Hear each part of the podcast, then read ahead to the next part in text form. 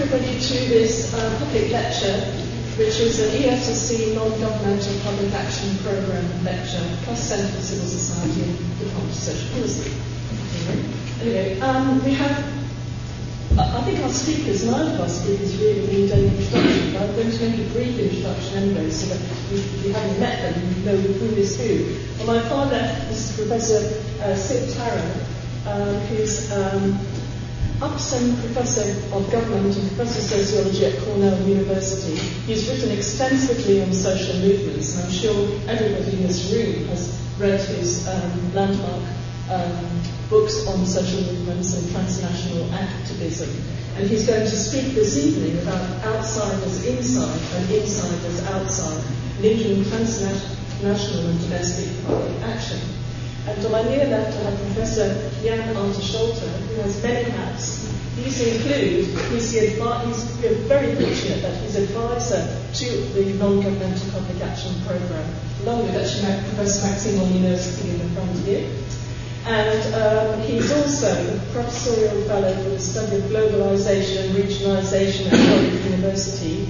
He's also a centennial fellow, part of his time at the L S E in the Centre for Global Governance. So um, he's bearing many responsibilities here this evening, along with being a respondent to Professor Tarrow.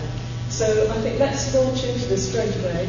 Professor Tarrow will speak for about thirteen minutes, and uh, then um, Jan will um, respond to your presentation for about twenty minutes, and then we'll open it up to the floor. Thank you very much for that kind and thankfully brief introduction. um, It's a pleasure to be back at the L S E. Um, I was here in nineteen seventy-one using the library to prepare uh, a now f- well-forgotten book uh, on French and Italian local politics. And I'm glad to see that uh, the library has modernized uh, since then, even if the toilets haven't. But it's a del- it's wonderful to be back and uh, and to see how many exciting things are going on, both within the main line departments and in the centers that have been created since my last uh, passage here. And uh, it's also been a great pleasure this afternoon and this morning to have had the chance to take part in the theoretical workshop uh, on uh, non-governmental public action, and to learn how many younger scholars, and some not so young, uh, are doing exciting work around the world on uh, what we used to call uh, social movements, and now we've broadened to the title of non-governmental public action. I'm going to talk today uh, in the general area of global civil society, but I'm going to interrogate that term because I'm uncertain of its reality or its meaning. And I'm going to ask if it's a cumulative process or if we're only seeing occasional transnational outcroppings in a sea of states. To put the question more broadly, is the traditional boundary between domestic and international politics breaking down? Or are we seeing, as my title suggests, insiders going outside and outsiders going inside? I'm going to begin with a story that's both current and familiar. The protests against the Olympic torch in London and Paris in recent weeks. This won't answer the question of a global civil society, but it will tell us much about the nature and the limits of transnational public action today. I'll then propose a typology of forms of domestic transnational interaction, and I'll illustrate it through three cases drawn from the field of human rights. And then I'll turn with some trepidation to the question of how, if at all, a global civil society may be constructed. No one who was in London in the early part of April needs me to tell you about the protests against the Chinese-held Olympic torch. The protests by Tibetan monks triggered a worldwide movement of outrage, not only against repression in Tibet, but against China's hypocritical promise to improve its human rights record if it was awarded the two thousand eight Olympics. And while President Bush continued to claim with increasing absurdity that the Olympics are not about politics, even the likes of Nicolas Sarkozy, Gordon Brown, and the European Parliament slapped the Chinese government on the wrist. Well, I think we can learn a lot from these events about how complex and wide-ranging are the growing transnational links in non-public, in non-government public action. But before I turn to that, let me tell you what I will not argue. First, I will not argue that such events are the result of globalization. Globalization is a term to conjure with, and my friend Jan has done some of the best conjuring in the continent. But I don't think it's a good way to pose the question of domestic international linkages. The reason I don't think so is not because it's not real, but because so much of those interactions, for example, the Olympic torch protest, are only distantly related to globalization. Second, I'm not going to argue that state power is dissolving or that international institutions are displacing them. Someone who comes from a country that upended the international system by attacking Iraq can cannot fail to be deeply conscious of the enduring power of states. Finally, I won't argue that global social movements are creating a distinct sphere of global civic action. The organization I'll talk about was a largely American one, and the protests against the Olympic torch were largely organized in London and Paris by British and French activists.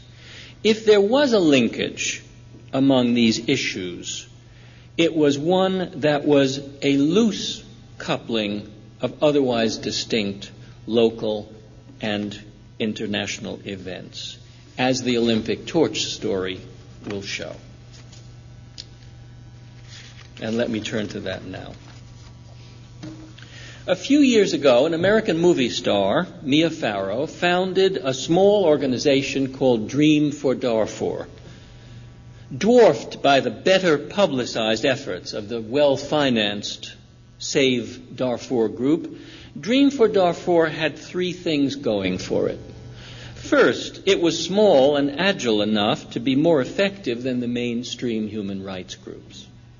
Second, it made timely and effective use of the Internet to publicize its message.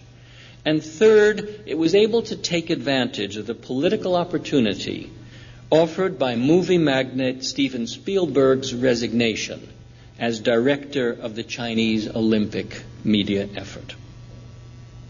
Dream for Darfur played a small but crucial framing role in the background of the Olympic torch protests. By linking Chinese oppression to the theme of genocide in Darfur, it broadened its message, tapped into some of the deepest feelings of Western publics, and laid the groundwork for what it couldn't have predicted, the protests in Tibet in later months. As the International Herald Tribune put it, the group orchestrates a coalition of believers, non-governmental organizations, but also groups concerned with government abuses within China, Olympic athlete associations, organizations concerned about Tibet or China's influence in Burma, and a spindly archipelago of other China-related causes. Dream for Darfur was the brainchild of a forty-year-old human rights activist, Jill Savitt, and a small group of young activists in New York City, and I have to confess, one of them is my daughter-in-law. They came out of a larger group called Human Rights First, a more conventional organization made up largely of lawyers seeking to defend human rights victims. To build their organization, they used Farrow's fame and the financial support of a California foundation called Humanity United, underwritten by the wife of eBay founder Pierre Omidyar. Savitt is no different than the thousands of young people who've chosen, while working domestically, to reach out to others against human rights abuses in favor of the environment, women's rights, development, and so forth. She's what I've elsewhere called a rooted cosmopolitan, a term I took from anthropologist Ulf Hannerz. This is what Hannerz writes. He says, interspersed among the most committed nationals, in patterns not always equally transparent, are a number of people of more varying experiences and connections. Some may wish to redefine the nation. Others are in the nation but not part of it. They may be the real cosmopolitans, or they may indeed owe a stronger allegiance to some other kind of imagined international community. There may be divided commitments, ambiguities, and conflicting reson- resonances as well. Well, what was most interesting about Savitt and her group was her capacity to zero in on one issue, the Chinese Olympics, and to use this as a way of leveraging China to join Western nations in pressuring the government of Sudan. Until February, she had little luck, in part because Beijing had no incentive to respond to the soft power of non-governmental public action. But that was before the Spielberg resignation, which dealt the Chinese a body blow in elite public opinion around the world. And that was also before the Tibetan protests, because as the most well-known victims of Chinese religious intolerance and imperial ambition, Tibet lent gravity to Savitt's labeling of the two thousand eight Games as the Genocide Olympics. Now, I'm sure that Savitt, and certainly not Farrow, had Tibet in their sights when they founded Dream for Darfur. And the Tibetan monks and their supporters who rebelled against Chinese control in March were almost certainly unconcerned about Sudan. These issues were not directly linked. But the Olympics provided the multi-level opportunity structure to link a group of Tibetan monks to New York activists around the issue of Beijing's support for Khartoum's brutal regime through the always pregnant theme of genocide. Here's how Savitt tells it. From start to finish, what we want China to fear is death by a thousand cuts. China thought it would only face a ham-fisted boycott. It's getting something more sophisticated and more insidious. Last week, as you may have read, Savitt held her own Olympic torch ceremony in Hong Kong to counter the official arrival of the Olympic torch in China. The story of Dream for Darfur illustrates three key aspects of contemporary transnational public action. First, it shows that small and focused non-state public actors can have dramatic short-term results that their large-scale bureaucratic cousins are too slow-moving and too institutionalized to effect. Second, it illustrates the importance of often fleeting political opportunities in opening windows for non-governmental public action. And third, it shows how loosely coupled mechanisms like brokerage link domestic and international politics. Now, by loosely coupled, I don't simply mean that local actors think globally when they engage in public action. What I do mean is the emergence of mechanisms and processes that bridge domestic and international politics in a sustained way without displacing the nation state or creating a global civil society. This does not mean that states are moving inexorably towards their own dissolution. It only means that connections, many of them conflictual, are developing among states, non-state actors, and international institutions. And in the rest of my talk, I'm going to illustrate this from three areas of research on human rights. I'm going to describe three similar processes of transnational activism. The first I call internalization, by which I mean the construction of local or national campaigns constructed around external issues. The second I call externalization, the employment of political opportunities provided by international institutions, regimes, or events for external political action.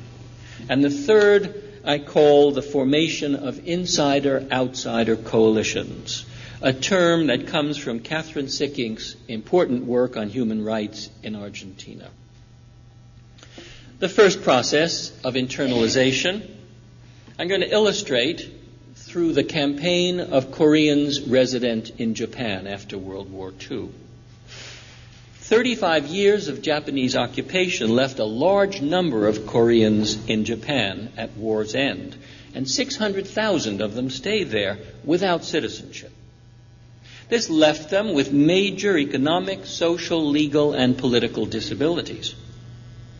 They began to frame a campaign in the nineteen fifties trying to gain citizen rights in four main ways: against the practice of mandatory fingerprinting to which they were subjected, in favor of alien suffrage, for participation in the national pension system from which they had been excluded, and for ethnic education and Korean language instruction. These claims were slow to receive recognition by the Japanese government until the Japanese began to become aware of the importance of Japan's integration into world society.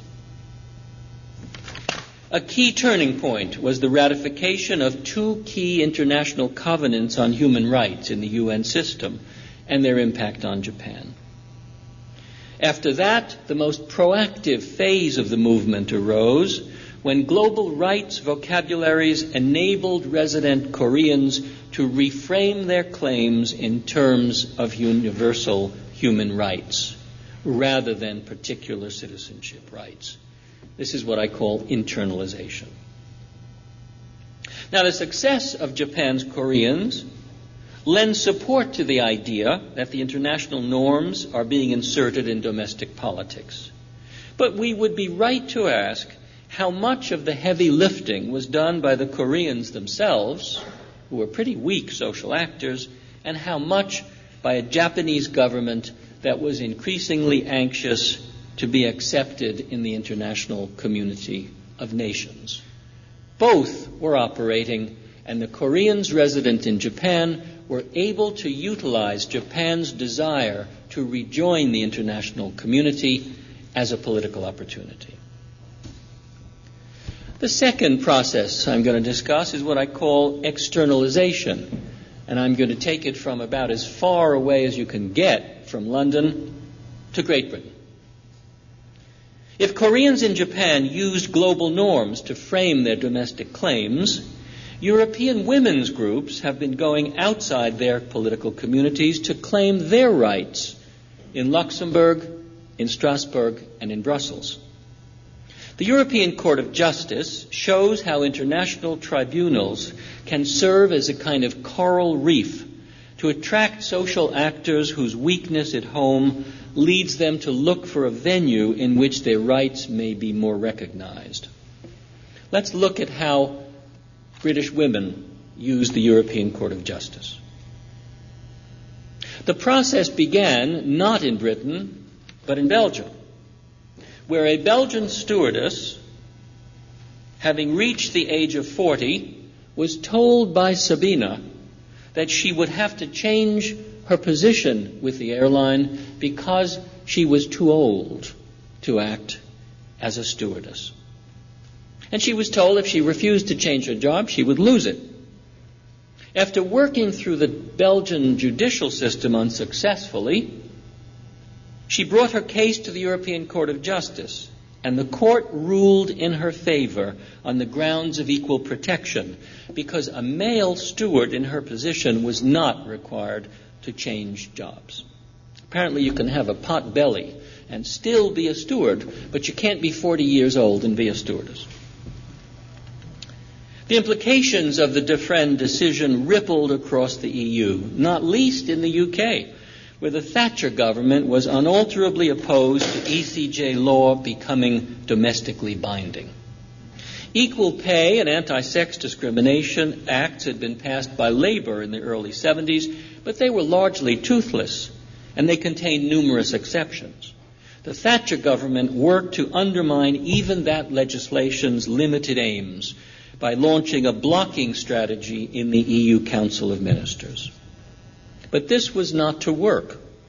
The Defrenne case became the foundation for a long line of equal pay decisions by the E C J, many of which came from the U K, and a majority of which adjusted women's pay scales upward.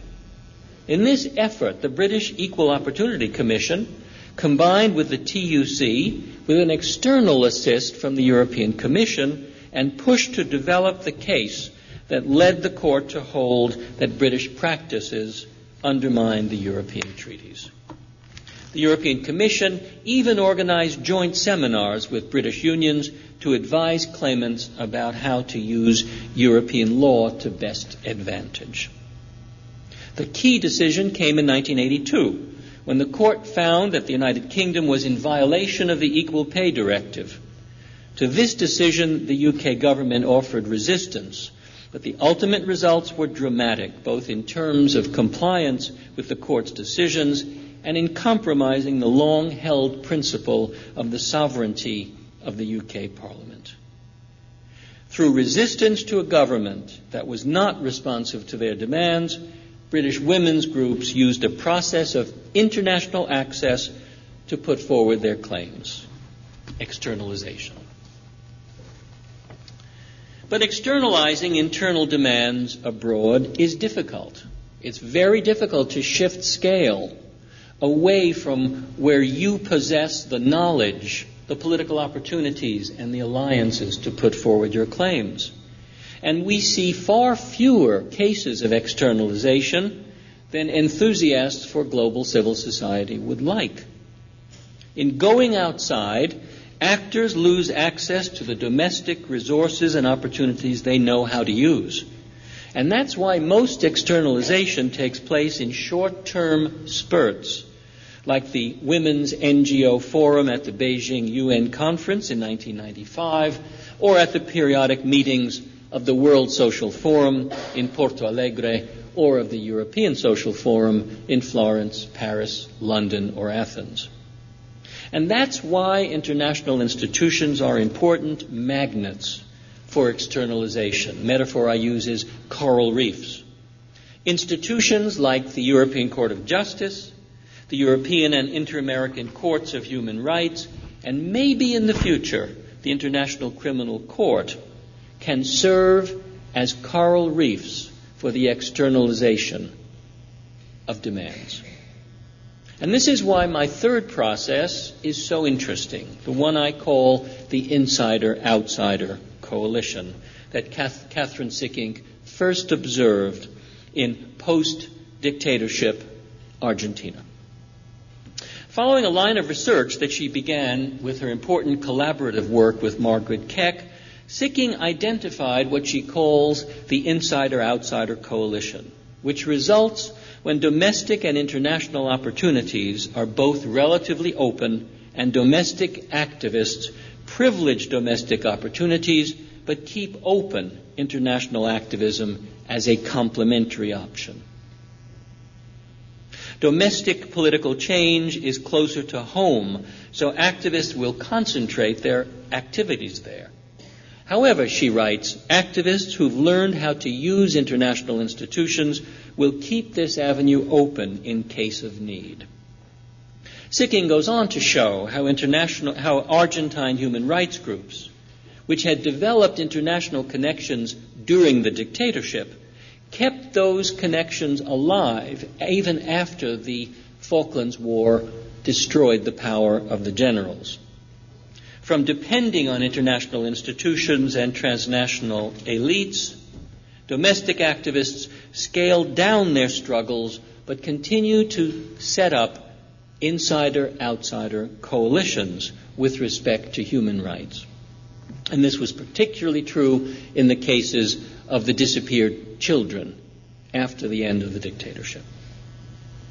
Now, although she doesn't use the term insider-outsider coalitions, Sally Merry's findings about campaigns targeting violence against women produce a good example of the process that Sikkink described. Although the U N affords many N G Os consultative status, N G O representatives' work is largely limited to the lobbies and the balconies of U N meetings. But at the same time, the struggle against violence against women in the global South depended on coalitions between these international N G Os and domestic groups who were able to use the Convention Against All Forms of Discrimination Against Women, which works through the cultural production of norms. CEDAW has given rise to a complex and slow-moving set of procedures involving country reports, commission hearings in Geneva, and attempts to escape surveillance on the part of recalcitrant states. N G Os do have some influence in the U N, but that influence is curbed by the procedures that the U N Security uh, General Assembly has established around CEDAW. The most significant role of non-state actors occurs at the domestic level, where such groups have formed alliances with international women's groups and are trying to translate the global norms of CEDAW into domestic language. And Sally Merry's book on the subject is full of wonderful examples showing how this translation takes place. She concludes, it's primarily domestic N G Os that use the hearings in Geneva to exert pressure on their governments to comply with CEDAW. These are examples of insider-outsider coalitions. Now, my time's running out, so let me see if I can summarize these observations on the domestic-international interactions of non-state public action and suggest what links them to one another, a mechanism I call brokerage. I first argued that globalization is not the best place to begin such a study because so many of these interactions have little or nothing to do with globalization. I then argued against the opposing thesis that internationalization is displacing domestic state autonomy. I took a more modest approach, that a loosely coupled set of processes can be observed in many areas of domestic-international interaction. I proposed three such processes. First, the internalization of international norms, using the case of the Koreans in Japan. Second, the externalization of domestic actors in the British women's claims at the E C J. And third, insider-outsider coalition formation as reflected in the relations between domestic N G Os and the international CEDAW system. None of these processes has radically shifted the global balance from national to international politics, and all of them work within international institutions or domestic power structures. But taken together, they have a number of positive virtues for activists and advocates of non-state public action. First, they can translate international norms into domestic practices. Second, they can give domestic actors the experience of working in international institutions and with external allies. And third, spurred by temporary windows of opportunity, as was the case in the Olympic torch protests, they can produce at least temporary cross-border coalitions, which is the closest the world is likely to come to the creation of a global civil society. Let's return and close with the role of Dream for Darfur, It was begun in a small office on the west side of Manhattan by four activists, and it received very little media or political notice. But very soon, recognizing the danger of a public relations disaster, the Chinese embassy invited Savitt in for a talk, attempting to tamp down the talk of genocide Olympics with vague promises of talking to the Sudanese. And I have to insert a personal anecdote. Last summer, I was, uh, as often happens in, in America, I missed my flight out of Boston and spent the night in Brooklyn with my son and daughter-in-law. Uh, my son was out drinking with his friends, and my daughter-in-law was entertaining me uh, very kindly, I thought. And then at a certain point, she uh, looked at her watch and she said, "I'm awfully sorry, Sid. I've got to get to bed. I've got to go to Washington tomorrow to meet with the Chinese ambassador." And I said to myself, my daughter-in-law's meeting the Chinese ambassador, what is this about? And that's what got me interested in Dream for Darfur. The Chinese ambassador called in these four young women for a meeting because already last summer he was feeling the heat from Beijing and was beginning to worry about the public relations disaster that eventually occurred around the unexpected Tibetan protests. Savitt wasn't fooled by these cosmetic efforts on the part of Chinese diplomacy. But as a rooted cosmopolitan, she and her colleagues quickly saw the opportunity of linking Tibet with Darfur under the broad umbrella of genocide. For now there was a people visibly under the heel of Chinese oppression. You no longer had to reach into Africa to make the conceptual link between oppression and the Chinese government. At the same time, independent actors, Francis Sarkozy, U N Human Rights Ambassador Louise Barbour, the E U Parliament, Hillary Clinton, independently took up positions that supported Savitt's position and gave it credibility. By the end of March, even the International Herald Tribune and the New York Times dedicated a seven-column article to her organization's activities. Was this only a contingent conjuncture? Yes, it was. And that's my major point about how, if at all, a global civil society may emerge. Not through the efforts of this or that international conference or N G O, and not through the formation of a global social movement, but because rooted cosmopolitans bring their skills and their commitments to link unconnected events in loosely coupled campaigns. That may sound a pessimistic note to those of you who've been working in the elusive world of non-state public action. I don't mean it that way.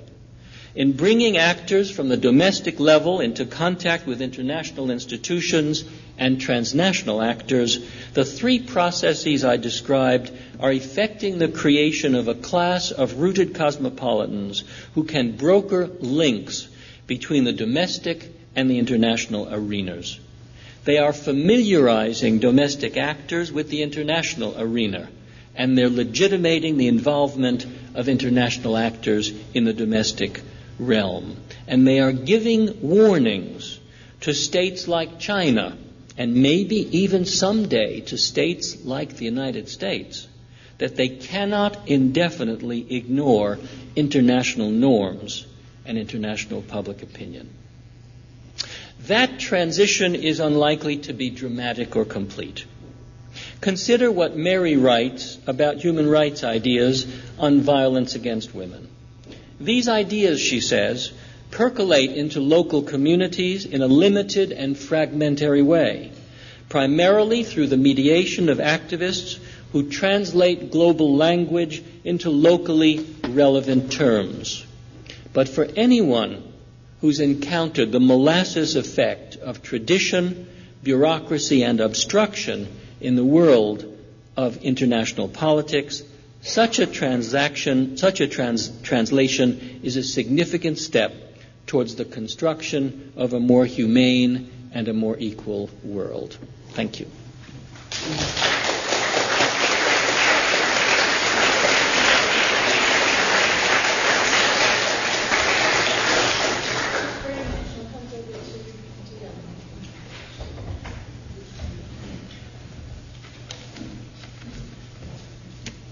thanks, thanks very much, Jude, uh, both for the invitation to do this talk and for the opportunity to be involved in the N G P A programme uh, over these years. Uh, thanks also to Sid for his, his well-considered and very thoughtful paper. I'm afraid paper is maybe not what my remarks are deserving of uh, being called in, by, in comparison. Um, more, uh, more half reactions to what he, he has said and then and half meanderings of, uh, of my own. As I was reading his paper and thinking about uh, questions that he was raising, I was taken back to my PhD, which is a dreadful experience. Um, the thought that you go back to the same questions that you started with. Um, I, I did a PhD on the uh, on the world historical dynamics, I think I called it, of the of the Indonesian Revolution. And I was, I was the, the decolonization, social change in the in the uh, in the nineteen forties. Um, and I structured my chapters, the domestic and the international, and then the relations between them. And it just really didn't work. And in the end, I had to get the thing done, so I handed it in and put it away and thought, never want to think about that again. But uh, but the, the question again came up uh, as I was thinking here. We're all agreed that non-governmental public action does not stop at the nation-state-country border. On that, almost all social students of, of, of civil society agreed. Um, actions of business forums, of N G Os, of research institutes, of social movements, um, do not halt at political territorial frontiers, and on the contrary, often cross them. But the question is how we should conceive of that and how we should analyze that circumstance. I think we've got a first-order methodological choice, in a way. And again, apologies for this heavy meta theory at the end of the day. Um, but I think we do have a, have a first-order methodological choice, in a way. On the one hand, we could take an approach, which I think is illustrated by, by, by Sid's talk, um, of taking the nation, state, country, society as our unit of analysis.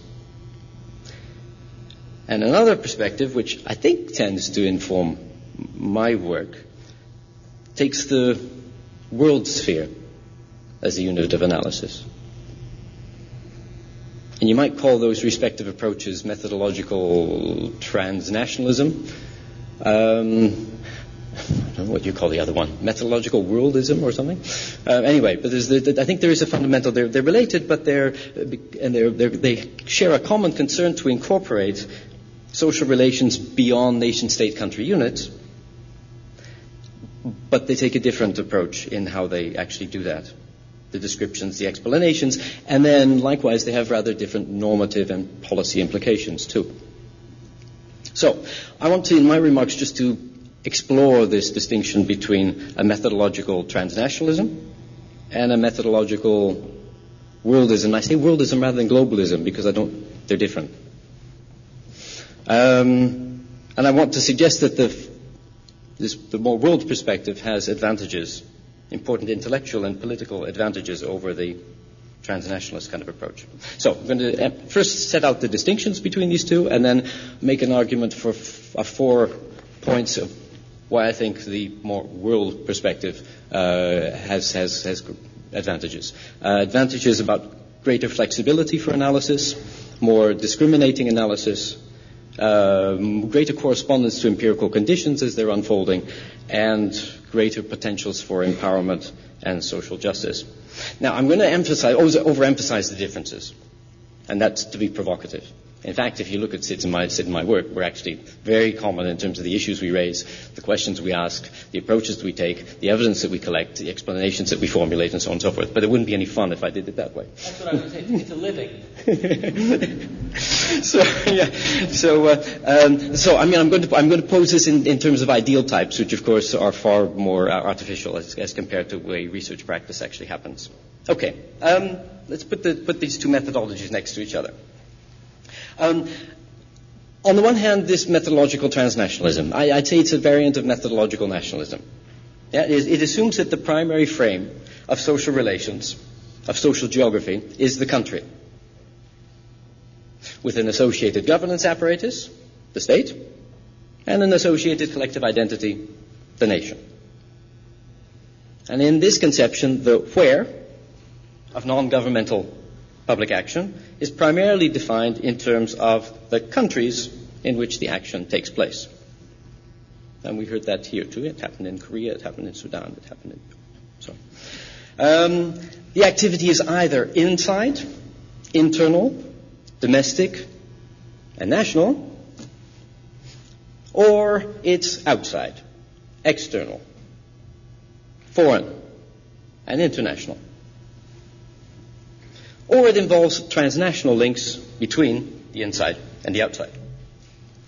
But the reference point in all of this is the country, the country unit. And society takes the form, it is assumed, the nation, state, country unit. So society is Bhutanese society, Bolivian society, Botswanan society, British society, and so on. The question for a methodological transnationalist, as I think Sid would be, is then whether and how, through cross-border connections, non-governmental public action in one country affects and is affected by circumstances in another country. And that's one way of formulating it. As I say, in the Indonesian Revolution, it didn't kind of work for me. And so I ended up taking a world approach, assuming that the primary frame of social geography would be the world that prevails in any particular context. Now, the world could be of different expanses depending on where you are in history. So in a certain situation, the world could be a village, because that's the total extent of the social experience of the, of the people concerned. Or you could have, as Braudel said at a certain time, the Mediterranean world, because it described a particular world of, of, of another context. Um, or it could be the imperial world of ancient China. In contemporary history, we tend to think of the world as having and extending to planetary proportions. And indeed, we tend to assume that world and global are synonymous. And so if we take today, map of the world, we expect to see the whole globe. So our world is one of planetary extent. Um, so I would be, if, you, if you're taking this more methodological worldist sort of uh, approach, then you're asking yourself to look at things in terms of a world society. And countries, nations, states, et cetera, would be part of a world society rather than societies in their own right. Territorial geography, state governance, national identities are key structures within a world society, but they're not the basis of society itself. You wouldn't use the terminology of inside and outside, internal and external, if you're looking at world social relations, because the outside would be outside the world. Space stations and so on, but th- that we don't tend to bring those into play. Now, the, the, the divergence between these two approaches is, is quite fundamental. Um, on the one hand, a transnationalist approach would say, how are activists in one country affecting and being affected by activists in another country? In contrast, a methodological worldist, if I can call it that, is asking how activist networks within the given world context affect conditions at one or other location in that world. Let me give the example from the Indonesian Revolution. On the one hand, you looked at the social movements within the Indonesian Revolution. You saw Islamic movements, you saw communist movements, you saw feminist movements, you saw nationalist movements. Now, you could take those as discrete within the Indonesian. You'd say the Indonesian movement, Indonesian movement, Indonesian movement, Indonesian movement, and then look at the others. But in fact, these movements were world movements. These movements were world movements. There were communist movements across the world at the time. There were Islamic movements across the world at the time. There were feminist movements across the world at the time. And there were nationalist movements across the world at the time. None of these Indonesian actors was isolated in their own right. They were part of world networks. And it was the interplay of those world networks, one could argue, that shaped the outcome of the Indonesian Revolution, rather than a set of interactions within Indonesia that occasionally had cross-border interactions with other things outside. You come up with a quite different kind of perspective of what's going on.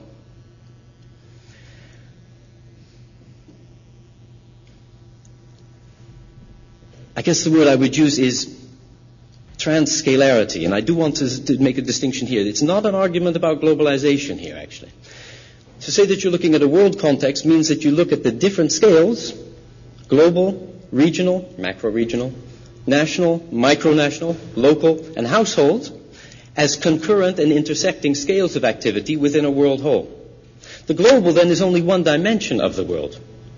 That's why I say it's not a methodological globalism here, but you're looking at the social world as a whole and looking at the different dimensions, the different scales, call it transscalar relations within, within social movements, and ask yourself how those transscalar relations shape the outcomes, rather than an internal-external dichotomy.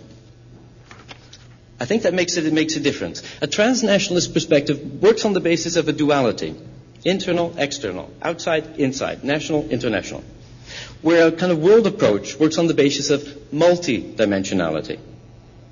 It's not two levels, national and international, but multiple spheres of activity, from the household and the workplace, the neighborhood and the district, provinces and other micro-regions, countries, to be sure, macro-regions of continental and subcontinental scope, and transplanetary or global spaces. All of those are involved, and in different situations will be involved in different combinations.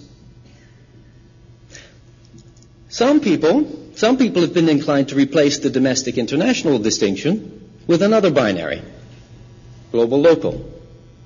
And I'm not urging us to go in that direction, because I think that makes some of the, the same mistakes of, of, of oversimplifying the context in which social movements work and other social relations work. Rather, take these multidimensional social geographies and look at the way they intersect, look at the way they have reciprocal effects. Again, this is a transscalar formulation rather than a globalist formulation. It's not... Uh, uh, I think by now I don't want to call the book Globalization anymore. Anyway, well, that's another, that's another matter. Um... Okay, what are the, uh, the, the in sum then, the, I want, I would want maybe to repose the question. Sid at the beginning asked whether the traditional divide between domestic and international politics is breaking down. And I'm wondering if that's the right question. And is the question rather whether such a binary, inside-outside, is or has ever been quite the right way to frame social research about N G P A or anything else. A number of historical sociologists, whether it's Braudel or Wallerstein, Scotchpole, um, Michael Mann, have deliberately eschewed this kind of distinction. And arguably, studies of non-governmental public action would do well to follow suit. Why? Again, I want, had four advantages in mind. One is the greater openness and flexibility that I think this approach can give. Indeed, if we think of some of your, the, the example that Sid also gave about the Olympics in Hong Kong, it didn't. Partly, it was about China, Britain, and so on, but partly also it was about New York, San Francisco, Paris, global cities, and their relations with Beijing. The minders, as I believe, that came along were actually Beijing officials rather than uh, government of China officials. Um, so there's, there's, a, there's a within this world problem of the, the Olympics and the movements, there are the local, global cities that are involved in their own right, alongside the national states. Um, and likewise, when we talked about the women's groups, their coalitions were global at Beijing and engaging the United Nations, but also regional, engaging the Council of Europe and the European Union. The World Social Forum is Porto Alegre as well as global. And notice in all of these examples, you're not necessarily inside and outside around the border of the state. Is that necessarily the best way to understand how these things are, are happening? Um, methodological nationalism, it seems to me, puts scholars in a straitjacket to press all the diversity, the spatial diversity, the geographical diversity of social movements into these two categories, inside and outside. The domestic sphere on the one hand and the international environment on the other. So I, I think that kind of pushes us into, into, into too narrow some, some thinking sometimes. Um, Also, I think we can get a greater richness of the ge- social geographical texture when we think of the different dimensions, global to household and workplace. Um, instead of reducing the household, the local, the microregion, and the national into one set, the local, the microregion have to have their own autonomy, their own, di- their own distinctiveness within social relations. Not just a function of the nation, the state, uh, and the country. Likewise, the international doesn't become one sort of blob category, but you distinguish between the regional dimensions of it, the global dimensions of it. Indeed, the very word international, transnational, you note it keeps the national as the reference point. And I'd hope that we could get uh, can get get get away with that, uh, get away from that. Um, I think we look at, if we look at contemporary conditions, contemporary social conditions, empirical conditions, we do see that this kind of trans-scalar thinking corresponds to a lot of what's going on. If we look at the social spaces, in the case of, of Darfur, we see the different social spaces: local, sub-regional, uh, national, regional, and in, and uh, international, global, happening at the same time. If we look at governance institutions, we see that a lot of governance is happening locally, regionally, micro-regionally, nationally, macro-regionally, globally, without all those other institutions being a function of state policy alone. There are translocal connections between local governments across the world. There are interregional connections between regional institutions in different parts of the world. Governance is happening through private, uh, uh, private global uh, agencies as well as public global agencies. And so a lot of this mixes up a lot of things, makes it a lot more messy in some ways, and it doesn't really fit into that inter- internal, external, national, international frame so neatly anymore.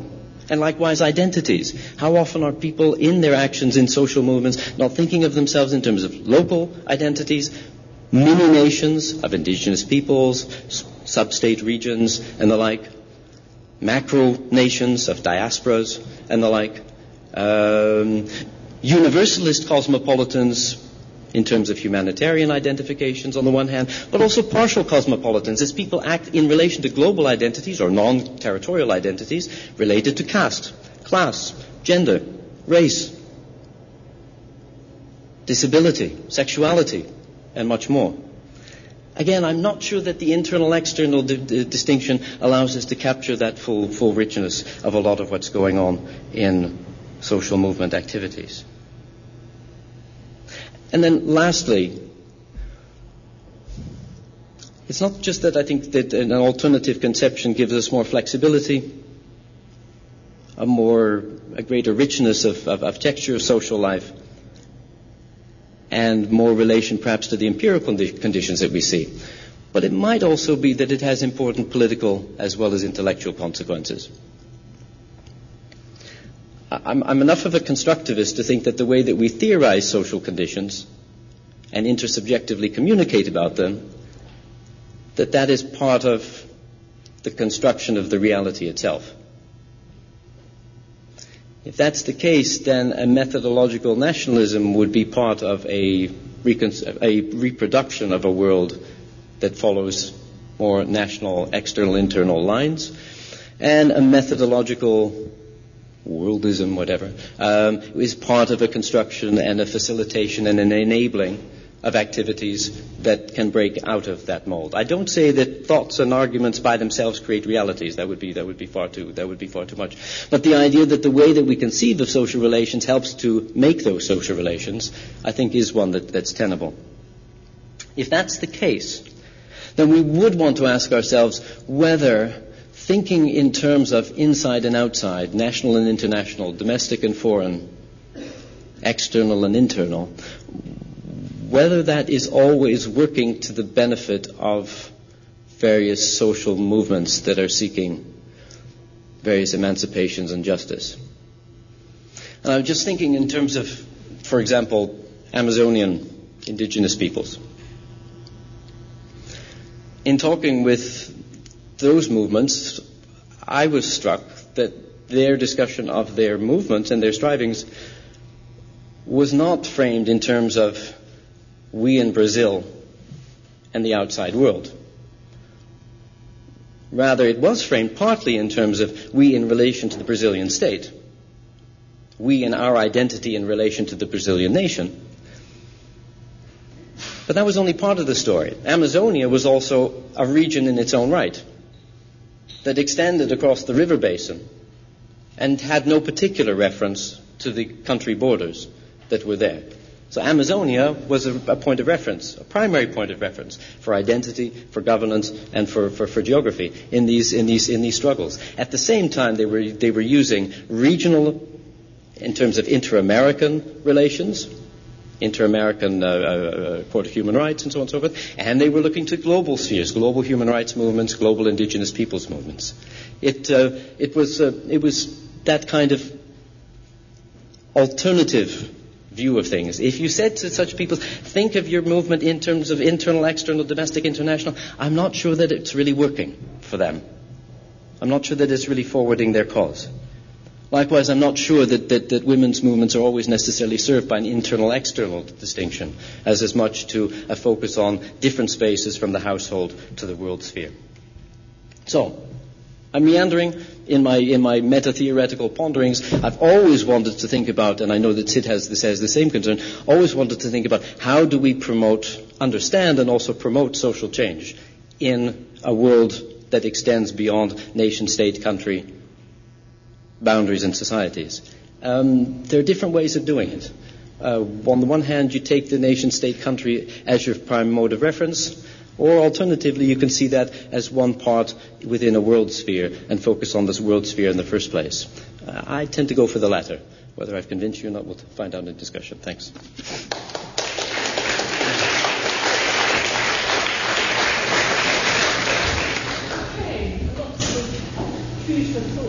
Presentations. Um, about twenty-five minutes for this session. So, comments? Yes, sorry, Sid, if you'd like to respond. Yeah. Yes, sir, yeah, yeah. Um, could you say your name and your name and institution, please? My name is Matthew, it's from the Belgian Science here at L S E. Um, I'm not going to engage directly with your debates, but I'm going to ask a very concrete question that I think indirectly relates to the debate. Um, I was struck um, when Professor Tarrow told this story of, of this Dream for Darfur um, uh, campaign and what happened to it. What jumped out at me was not the three kind of characteristics that you drew out. What jumped out at me was the fact that Mia Farrow sponsored the organisation, and Stephen Stillwell's resignation was kind of the big bang in where it went subsequently. So my question is about celebrities and the, to my mind, increasing role that they seem to be having in transnational social movements, whatever you want to call it. It's not a new phenomenon, but it seems to be definitely an intensifying phenomenon that every campaign appears to lead with celebrity, and perhaps also every celebrity now leads this campaign. And I wonder if that is increasing, whether that is something to do then with the inside or outside distinction not no longer being quite so valid. Um, Steven Spielberg is neither an insider nor an outsider. The very his resignation reverberated precisely because he has meaning beyond the United States. So some comments on that would be appreciated.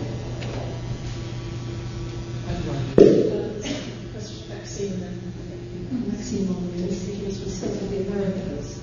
Um, I thought it was a fascinating delineation of different positions. Um, I can see all kinds of uh, disciplinary preferences, and as a political sociologist I find myself intrigued by that, but not quite convinced because I didn't quite see where it was going to go.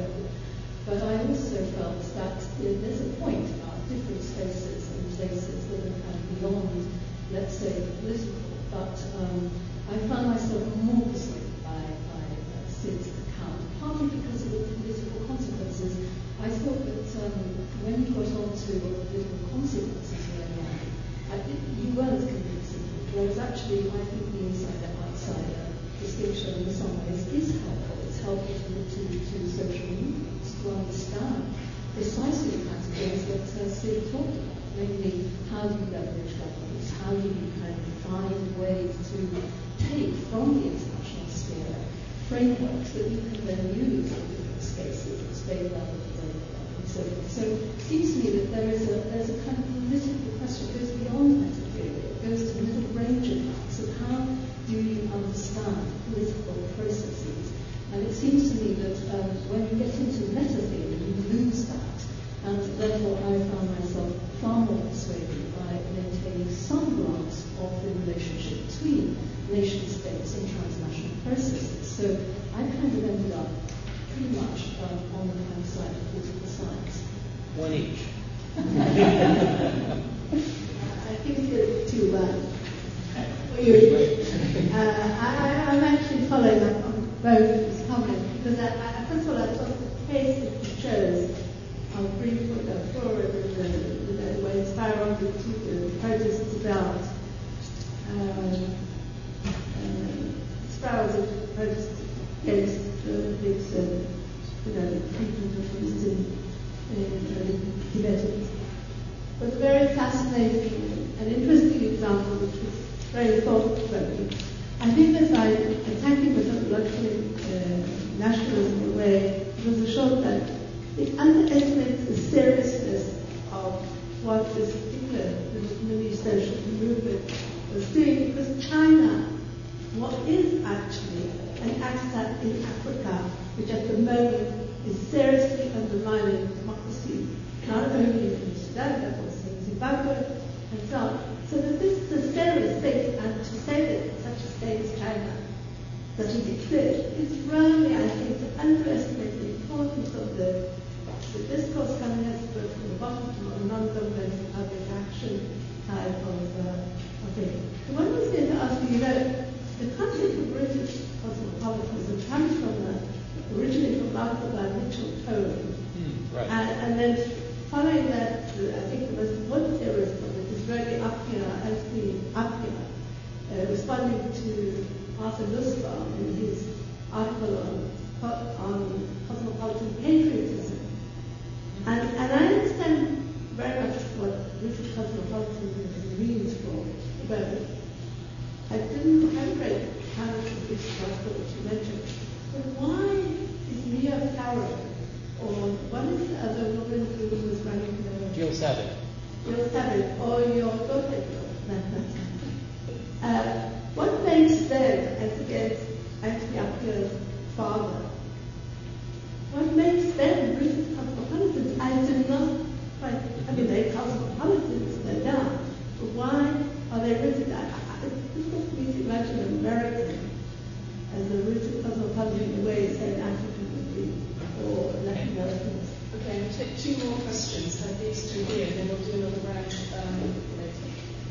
Thank you. Um, I'm Ulf Hannerz, I'm from the Refugee Studies Centre at Oxford. Um, and um, my question comes in part from thinking about outsiders inside, thinking in perspectives. I will not allocate any points um, in the debate, but I'll ask a question that comes to me from both of your um, discussions. Um, Sid, I take you, um, your argument very seriously about um, the um, lack of evidence for the withering away of the state. But I wonder whether you can say something to us about the extent to which the kinds of dynamics and processes and politics that you focus on uh, may at times and places be productive of new forms of sovereignty. And it seems to me that that is a question that um, in different ways um, Professor Scholte Uh, will perhaps want to engage, because uh, following the different um, possibilities of transnational networks, one may get dizzy at times. Uh, and, and then the, the key question to my mind of thinking is, um, in what ways um, from pre-revolution Indonesia until the present has these different um, forms of mobilization served to in fact um, strengthen Um, or reshape the state. Thank you. Thank you. Um, Richard Brook, Institute of Commonwealth Studies. Um, yes, I very much appreciated uh, Sid Tarrow's plea not to exaggerate the extent to which all institutional boundaries have been dissolved into a formless world. And I'd like to um, draw attention to the notion of transnational, which I think you used very very carefully, because let's not forget the word transnational was invented quite recently to distinguish from the old concept of international. And transnational to me means bridging nations. And just one quick story of this. Um, the work I've been doing for this programme has been looking at groups of migrants who live in London, either from Africa or from India, and who organise themselves to do development work back in their hometowns or regions. And these are transnational people transnational association, they're literally living two worlds at the same time. They're not either Peter or Laura de Gontamin. They're living simultaneously in two societies, but they're both nationally rooted societies. And not only that, the idea that they, were some, they are somehow transforming the way things work because they are living transnationally is also very much exaggerated, because the research that we've been doing showed the way they operate from London is very much dictated by the politics of the home country, or the country from which they came. They are accepting the terms of the country from which they came. They are participating in the politics of the country from which they came without altering the terms of it very much. In that sense, the transnational is a very good and I think specific meaning. Okay, um, probably about three minutes, so we can have Okay. Um, these are, are terrific questions and uh, and comments. Um, I'm I'm going to uh, counterpunch Jan, but before I do so, I'm I'm going to um, I'm going to try and do what my uh, now late friend and colleague Charles Tilley always did, and that is to try and tunnel under his position to co-opt him.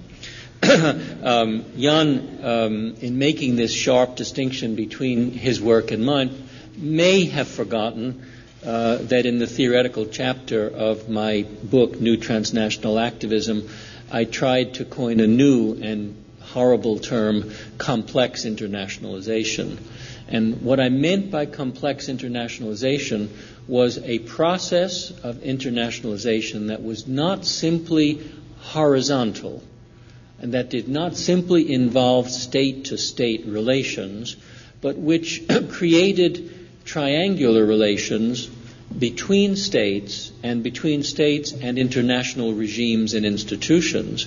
And I argued that it was that complexity of the new internationalism that created the political space for non-state actors to maneuver and to uh, uh, uh, choose arenas between the national and the international level. So to some extent, uh, what Jan is doing, I believe, is taking much further the point I was trying to make with the concept of complex internationalization. That said, I think there's one general point I'd like to make and then try and respond to some of these points, and that is, of course, it's the obvious one. It's so obvious it's embarrassing.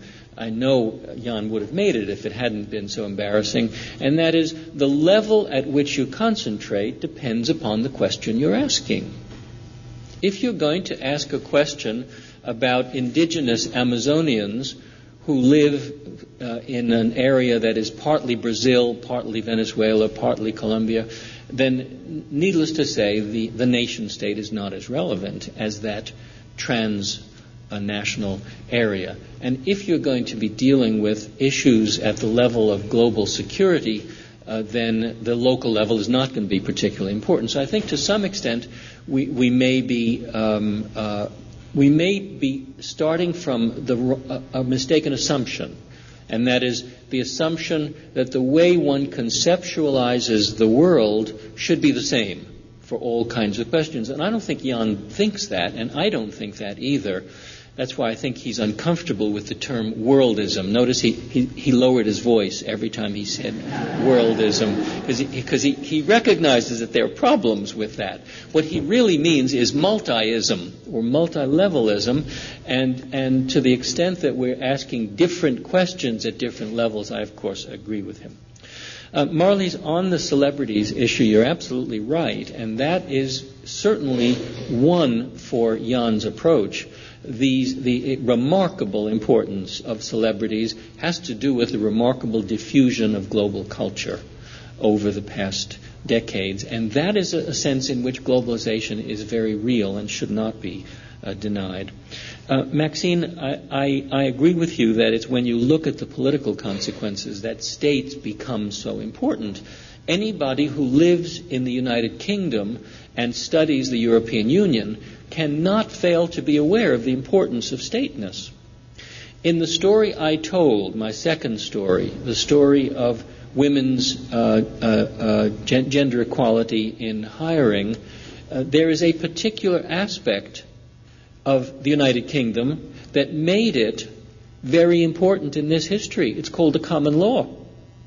It's because Britain has a common law system that the local courts could have been employed by women seeking to change the allocation of uh, of salaries between men and women. It was much harder to do in the continental Napoleonic uh, legal systems.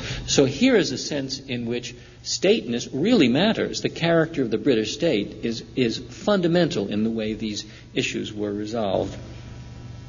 Nina, I think um, when uh, I say that uh, I think that uh, people like Jill Savitt are uh, rooted cosmopolitans, what I'm referring to, and by the way, I agree with you about the o- origin of the term. The reason I like the way uh, Ulf Hannerz used the term is because he applies it not simply to political figures.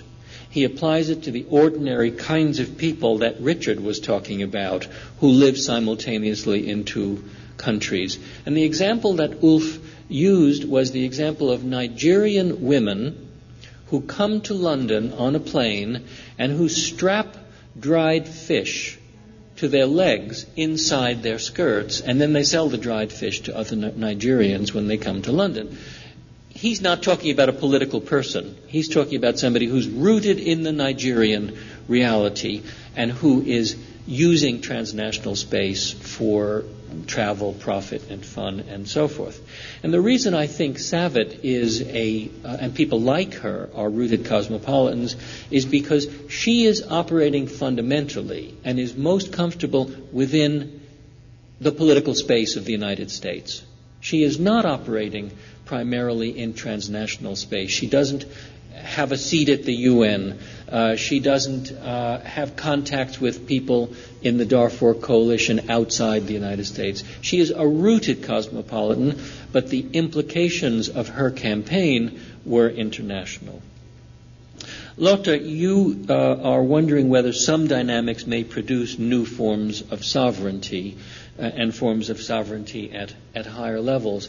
And m- my response is two cheers for that idea. But I'm not certain that it's happening very frequently or in very many places. When NAFTA was passed by the Mexican, American, and Canadian Congresses in the early nineteen nineties, there was a good deal of talk about the way in the area of population movement, of the movement of populations, there would be a, a change in the level of sovereignty. Well, if you look at the way illegal immigrants are jailed and harassed and sent back home from the United States to Mexico these days, you, you would be more cautious than than I would have been ten years ago about that. So I think it's possible. I think it may be happening in delimited areas, but I would be very cautious about about the, the, the willingness of states to give up their, their sovereignty.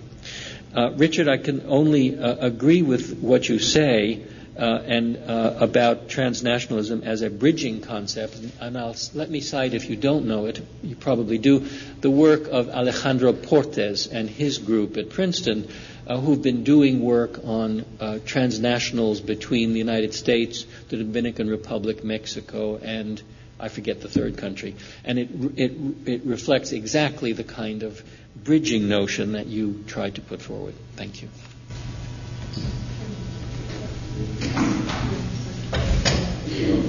Um,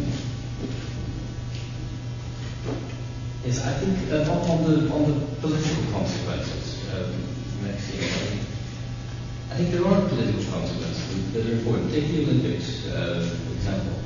If you take the prescription that says focus your activities and organize your activities on a country basis, then you wouldn't have it if it's successful, a successful uh, uh, campaign that one had here. It was focused on local cities and coordinate. Um, Engage the state. If the political consequences is engage the state, you miss well large, large, large amount of governance today.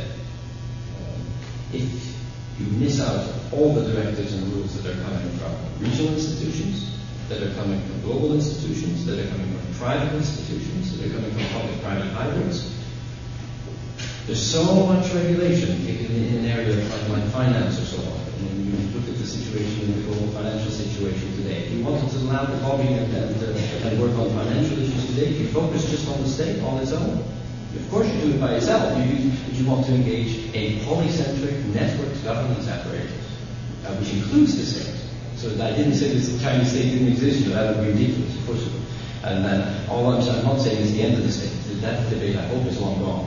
Um, we're beyond the argument that at the end of the state, the state, the state survives. Rather, we're more in the direction of what uh, uh, what the list was saying. What kind of state do we have? And that's the interesting question. So, uh, the, the kind of state that we have, again, it's a state that involves all sorts of transgovernmental networks that are not seen, are not official, are not legal, and are dealing with all areas that we don't otherwise see. Those are global networks based on the same. So they're both global and state at the same time. Um, we have uh, inter- intergovernmental institutions, we have translocal relations, which are involving municipal and provincial governments in direct relations with, with each other, often at least partly bypassing the state. We have multi-stakeholder forums in which the state is only one, one, one participant, an important one, but uh, not, not, not the only one. Anyways, there's a lot of things going on there, and I, I would say if you go back and fall back on this internal, external, it just doesn't work, it doesn't cover all this stuff. I take the point that it all gets dizzy. Uh, it all gets dizzy, and so what you, what, you, what you search for is, yes, what is an alternative vocabulary and, and an alternative basic distinctions that would bring the coherence and also a relevance and, and, and, and political helpfulness in the world that we live. That's why I'm in that very low voice essay worldism. It's, it's, it's searching for something else. Um, of course, it raises all kinds of objections and raises, all, but that's because it's easier to fall back from what you used to. Okay, thank you. I'm going to take three more questions and we will close. Yes. Uh, I'm going to prioritise non-English and creative people because we have the opportunity after this to shut it down. Yes. Um, so, uh, uh,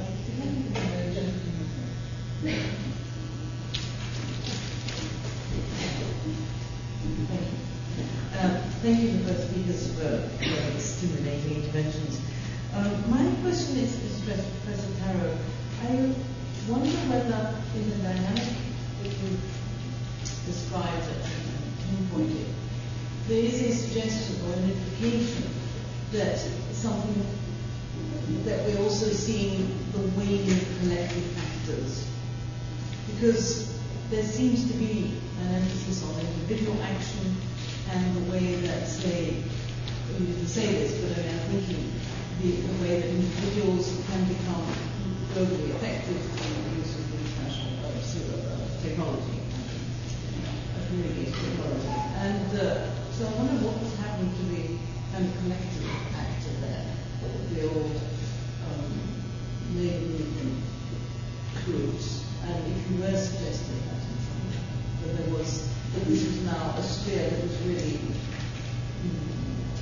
you know, beyond the bureaucratized way of. Collective action.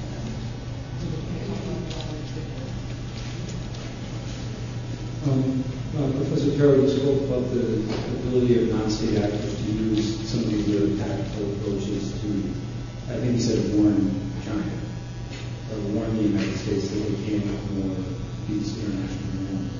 And to me, the use of the word warn implies that there's some kind of power that can be brought to bear at some point, if they ignore the warning. So I'm wondering if you have thoughts about what, if you see uh, sources of some kind of power forming on the part of some of these non-state actors that aren't just sort of tactical and short-term coalitions. Okay, thank you. Um, so we have um, no more questions. No more questions. Last is the last one.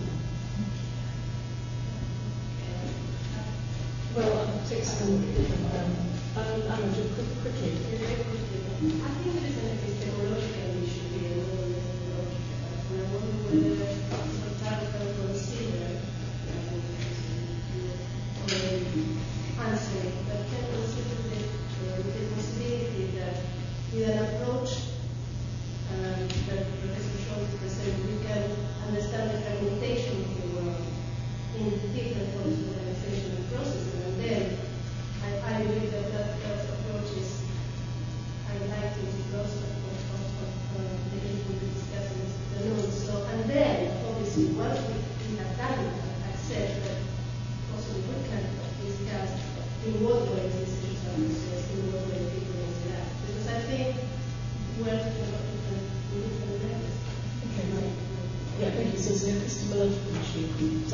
over to um, Sid. Well, Jan, do you want to go first? Yeah, I'll go first. Just really, really briefly about um, transnationalism as a bridging concept. I agree, but I guess I'm thinking of a different kind of bridge. If it can be the bridge that takes us from the methodological nationalism to something more fundamentally reconsidered. Um, I have played with these ideas um, more concretely, thinking about transcalar spaces, polycentric elements, and plural identity, working those through in relation to concepts of democracy and what democracy might mean in the contemporary world. Um, reaction of, of, of one uh, uh, colleague from Tonga was, you end up with a really dangerous argument. Dangerous is slightly different. Um, Monica Trelfold asks a good question, whether I think there's a, a waning of traditional forms of collective action. Um, and um, one might have thought so from the particular example I used and the importance of the internet and publicity and celebrities and so forth. But I don't think so, and I think um, when I send you a copy of New Transnational Activism that I've threatened you with, you'll see that much of it is about what Tilley and I have called the traditional repertoire of collective action. And, and moreover, uh, many scholars have seen the internet as being much more important in bridging different countries' collective action than it is domestically. The obvious logic is people living far, far apart can use the internet in order to communicate, and they can overcome the fact that they don't know one another or never see one another in order to engage in concerted collective action. Well, it turns out that the best research shows that concerted collective action depends upon interpersonal interaction, and that the most important use of the internet is in organizing the kinds of traditional collective action that you are talking about. Let me recommend the work of Peter Turnbull um, uh, in Wales, who's been working on the E U ports initiatives. Uh, and he demonstrates that the unions who have been the most slow to adapt to transnational mobilization have been much slower than capital has been, uh, that the, the work of the unions in virtually every European country that has ports uh, have engaged in concerted collective action most successfully over the past five or six years uh, in, in holding off the ports initiative. And in the final uh, initiative, the one in, in two thousand six, their concerted collective action actually concerted them together with management in order to put off the, the, the commission's uh, plans. Uh, the term warnings was used in a, in a, in a loose and, pro- and probably un- unacceptably loose way. Uh, I simply meant uh, that if there were warnings, they were warnings of the possibility of soft power being used rather than hard power. I'm using soft power in the same way that Joseph Nye used it, rather than the more vigorous way that power uh, has been used uh, by, uh, by states. And then finally, on the epistemological issue, yes, Anna, I think the world is fragmented, and I think that Jan's approach may help us to see just how fragmented it is. But you know, there are two kinds, Darwin said there are two kinds of scholars, lumpers and splitters. And I'm a splitter. And I'm not a splitter because I believe in fragmentation. I'm a splitter because I believe you can best understand the world if you take one piece at a time and try and, try and look at it on its own. And that, of course, has the dangers of reductionism, has the dangers of looking at, you know, one leg of the elephant and thinking you're looking at a tree. Um, and uh, and that's why we need people like Jan to, to keep reminding us that, that to keep reminding us splitters uh, that what we're studying so carefully and so empirically is occurring in the glory of the universe. Okay, thank you very much. Well, I'm not sure where we got to the contest between splitters and anomalies in terms of points, but anyway, what I would like to say is thank you very much for a very inspiring um,